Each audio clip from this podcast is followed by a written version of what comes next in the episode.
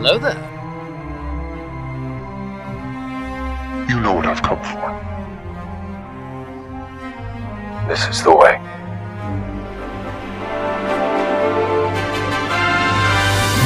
I am a Jedi, like my father before me.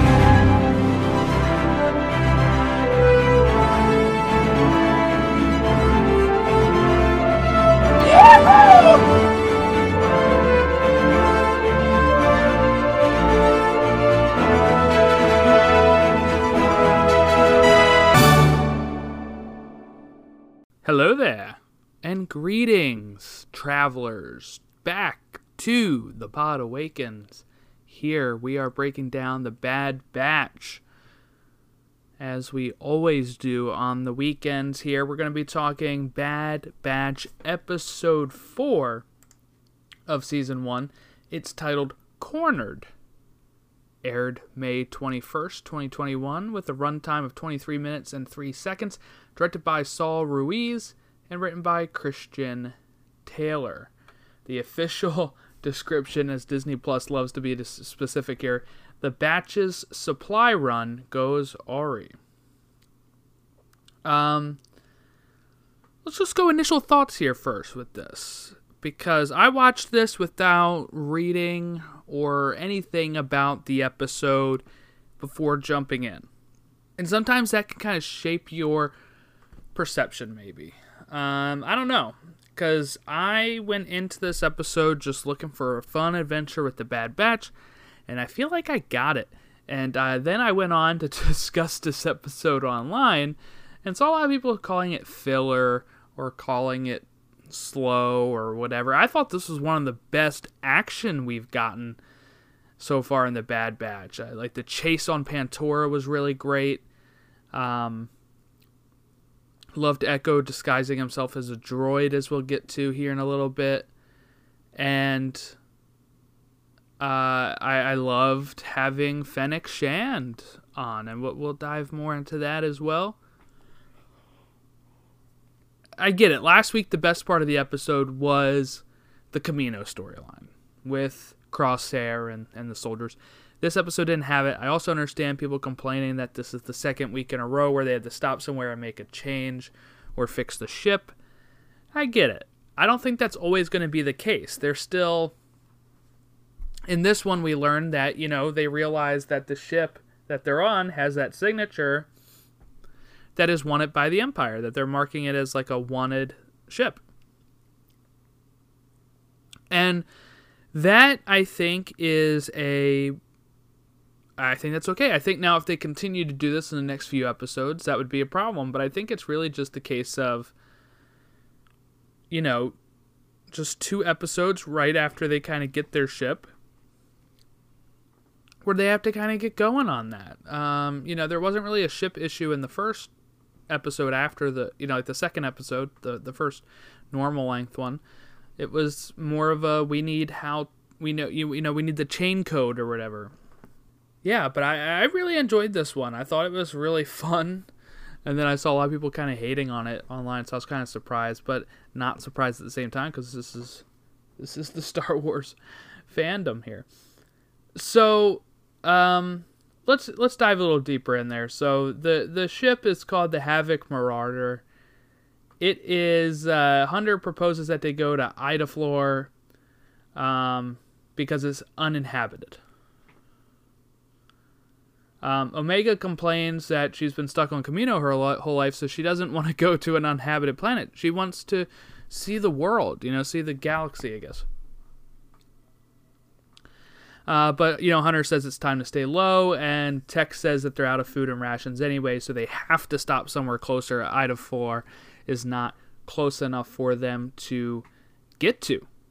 Um, and then also that's when Echo says that the signature, the ship's signature, is on the wanted list. So they're going to scramble the ship's signature, but they got to land to do that. And the nearest world is Pantora.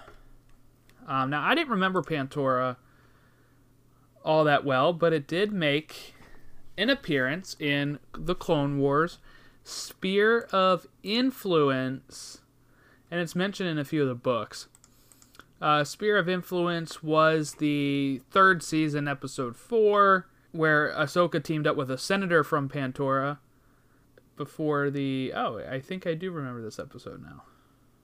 But anyway, it's always good. I, I really liked what we got of Pantora in this episode. It kind of reminded me of like a, you know, the lower levels of Coruscant with the neon lights and the way it was playing out. I, I thought it was really great. So they land on Pantora. The uh, you know, the the person who's in charge of the docking station comes out. Uh, he's gonna scan the signature. They hold up. They you know they kind of have to pay him to make sure he doesn't do so. So then uh, we see him in communication with a bounty hunter. This turns out to be Fennec Shand. Uh, you know, Fennec Shand looks at the hologram of Omega and says, Hey, make sure you do not let them leave. And she starts heading over here. So then at the station, you know, Wrecker and uh, Tech are getting the uh, the ship ready. Hunter, Echo, and Omega are going around in shops to try to buy some food. So they're trying to sell like this detonator is what uh, is what Hunter has. It looks like like a detonator that he'll use later. Um, but the the ship owner doesn't want to. I mean, the store owner doesn't want to buy that because it has no need for that. It's a time of peace, as he says. So, uh, you know, he can't sell that back. He, you know, it's not his type of thing that he sells. So from there, it ends up being a. Uh, the, the guy sees.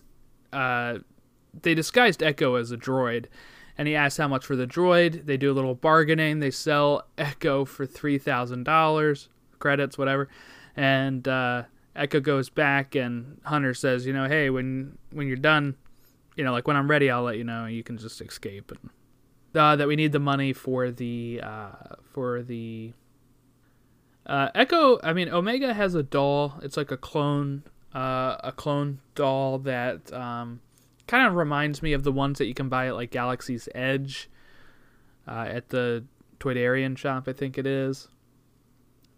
But yeah, so the you know Echo goes in there. The, the other droids that are part of this shopkeeper's place realize he's not a droid, uh, and he you know kind of threatens the droids a bit. Um, Omega runs off because she's trying to bond with a dog-like creature.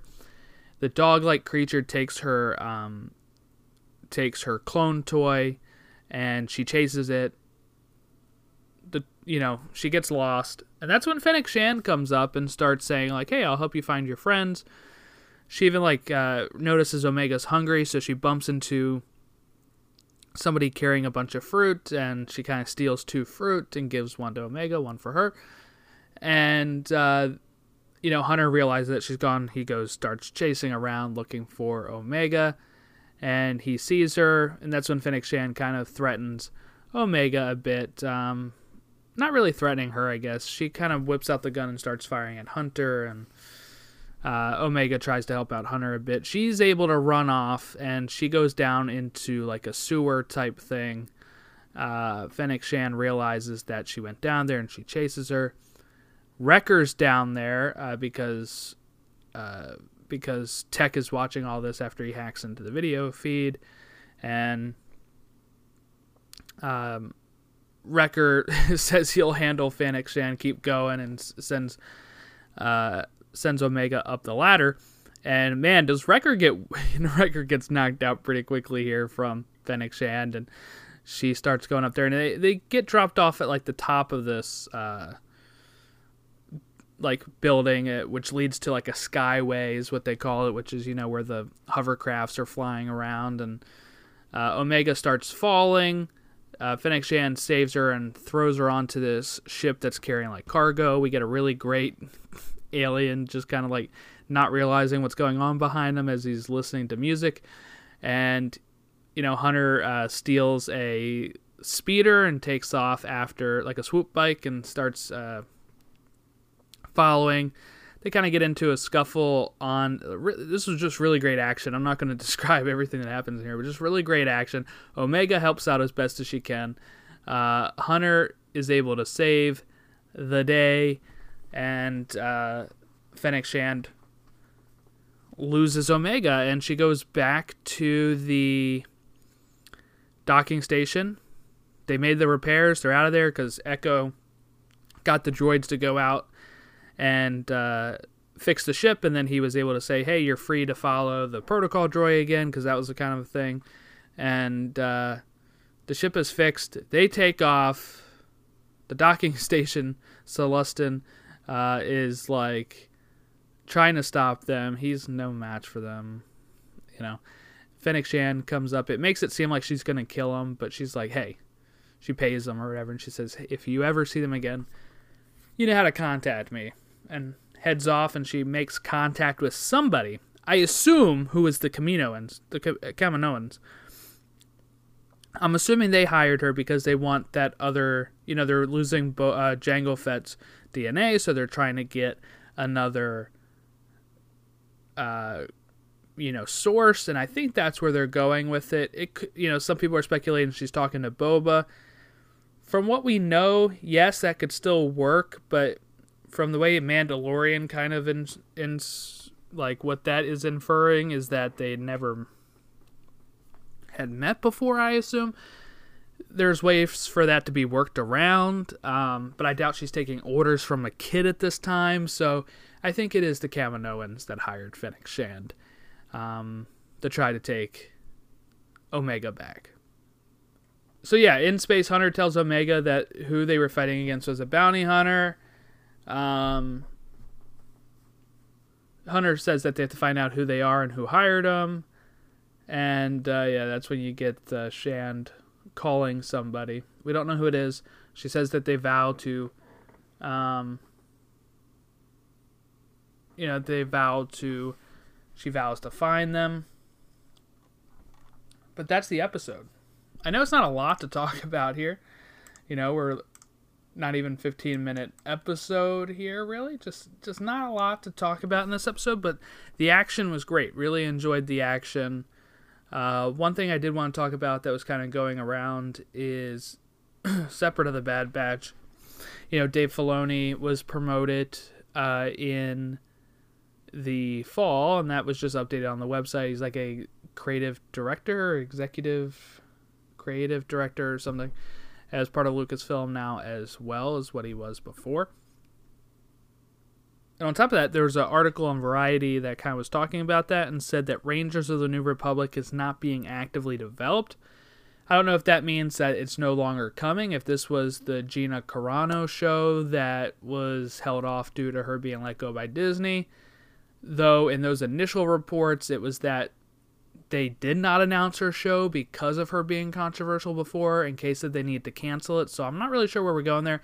I think it might just be that Favreau is working on you know, Mando, uh, Filoni's working on Ahsoka and Mando, and that these two, sh- and I think Favreau is working on Book of Boba Fett as well. So you know, like that these three shows are taking precedence, and I'm assuming then they would move into developing Rangers of the New Republic. I don't know. Maybe it's canceled. I don't know. I don't think they would announce it in December if they weren't planning to go forward with it because it wasn't that much longer after that that Gina Carano got let go. So, um, and like I said, initial reports said that that was a different show. So I'm not really sure. I think they might just be maybe they're retooling it, maybe they're changing it around. Who knows? I would love to see Rangers of the New Republic because I think it'd be really great to kind of see the New Republic. You know, we didn't get to see any of that. Uh, when we enter in, when we leave episode six, no government yet. They just took down the Empire. When we start episode seven, New Republic gets blown up pretty quickly, or at least all the leaders of it do. So yeah, it's uh, it, it'd be great to kind of see some actual New Republic stuff um, on the screen, whether a cartoon or a live action. I don't care, but I'd just like to get some more of the politics. Uh, you know, the prequel trilogy and Clone Wars. Some people made fun of it for having politics not a lot of action. I think they did have a lot of action though, but I mean, I, I think the politics make sense in the prequels when you really think about it at times. And Palpatine's plan's kind of crazy, but it you know worked out, I guess. Um, I'd like to kind of see how they set up the you know this whole galaxy after they just defeated an empire. You know, how do you set this up? There's some books that delve into it a bit, but not to the level that I think a TV show can really get into. Um, but yeah, so next week we're going to go ahead and break down episode 5 of The Bad Batch. Uh, remember, this like 16 episodes. I think that's including the three hour pilot, uh, like the, the three episode pilot. So I think it might be a total of 19 then with that. Not really sure. I guess we'll find out as it goes. I'm also trying to get some uh, guests on here to kind of uh, go over like a Mandalorian season two recap, just kind of like a hey, you know, now that it's been over for a few months, what was your feelings on this? Where do you think it's going without Grogu in it? That kind of thing. I think that'd be great. But I think that's where I'm going to go ahead and wrap this up. You can contact us on Twitter at Pod Awakens, Instagram at podawakens, Facebook.com slash podawakens, or email us podawakens at gmail.com. And we'll catch you next weekend. I have spoken.